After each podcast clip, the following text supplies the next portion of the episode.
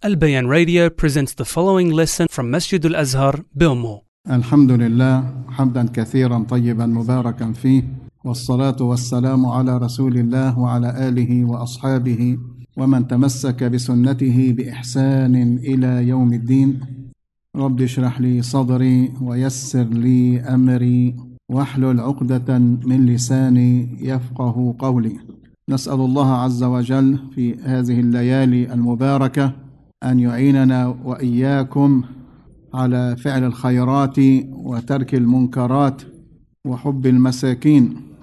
ونسأل الله عز وجل لنا ولكم القبول القبول وأن يحسن ختامنا وأن يجعلنا وإياكم من عباده الصالحين. أيضا في مثل هذه الأيام يعني من أيام في في درس العصر بعد العصر ذكرنا موضوع مهم. له علاقة بشهر رمضان أيضا له علاقة بغير شهر رمضان. يعني مسألة نمارسها يوميا. يعني من أسماء الله عز وجل الغفور الغفار غافر الذنب. فنحن نعبد الله عز وجل أو من أنواع العبادة التي نعبد الله بها الدعاء مثلا. كل اسم من أسماء الله عز وجل نتعبد الله عز وجل به ونتقرب إلى الله وهو بالنسبة إلينا وسيلة إلى الله عز وجل من أسمائه الغفور. فنحن نستغفر الله. والعبد مأمور أن يستغفر ربه لأن الإنسان لا يخلو من ذنب. الإنسان لا يخلو من ذنب كائنا من كان. فيجب عليه أن يستغفر ويجب عليه أن يكثر من من المغفرة. والمغفرة المغفرة أيها الإخوة أنتم تلاحظون عندما تقرؤون في كتاب الله عز وجل أن الله عز وجل يعني أمرنا وحثنا ورغبنا أن أن نسارع. يعني عندما قال وسارعوا وسارعوا إلى إلى مغفرة من ربكم. فذكرنا أن أن المغفرة يعني هدف هدف مهم في حياتنا نمارسه يوميا ولكن نؤكد ذلك في رمضان. نؤكد ذلك في رمضان.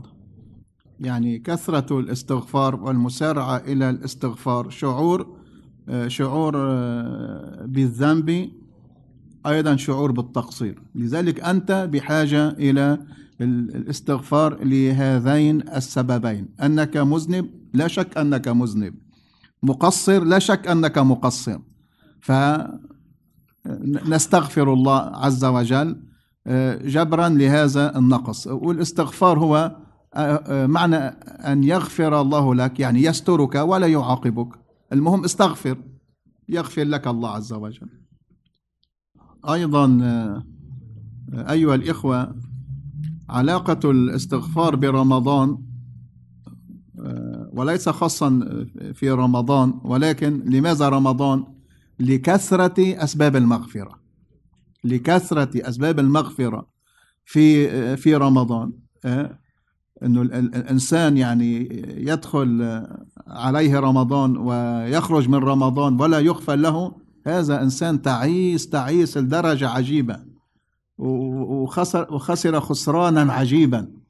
وهذا السبب لكثرة أسباب الاستغفار وهذا الإنسان التعيس لم يتعرض لهذه الأسباب الكثيرة والكثيرة جدا.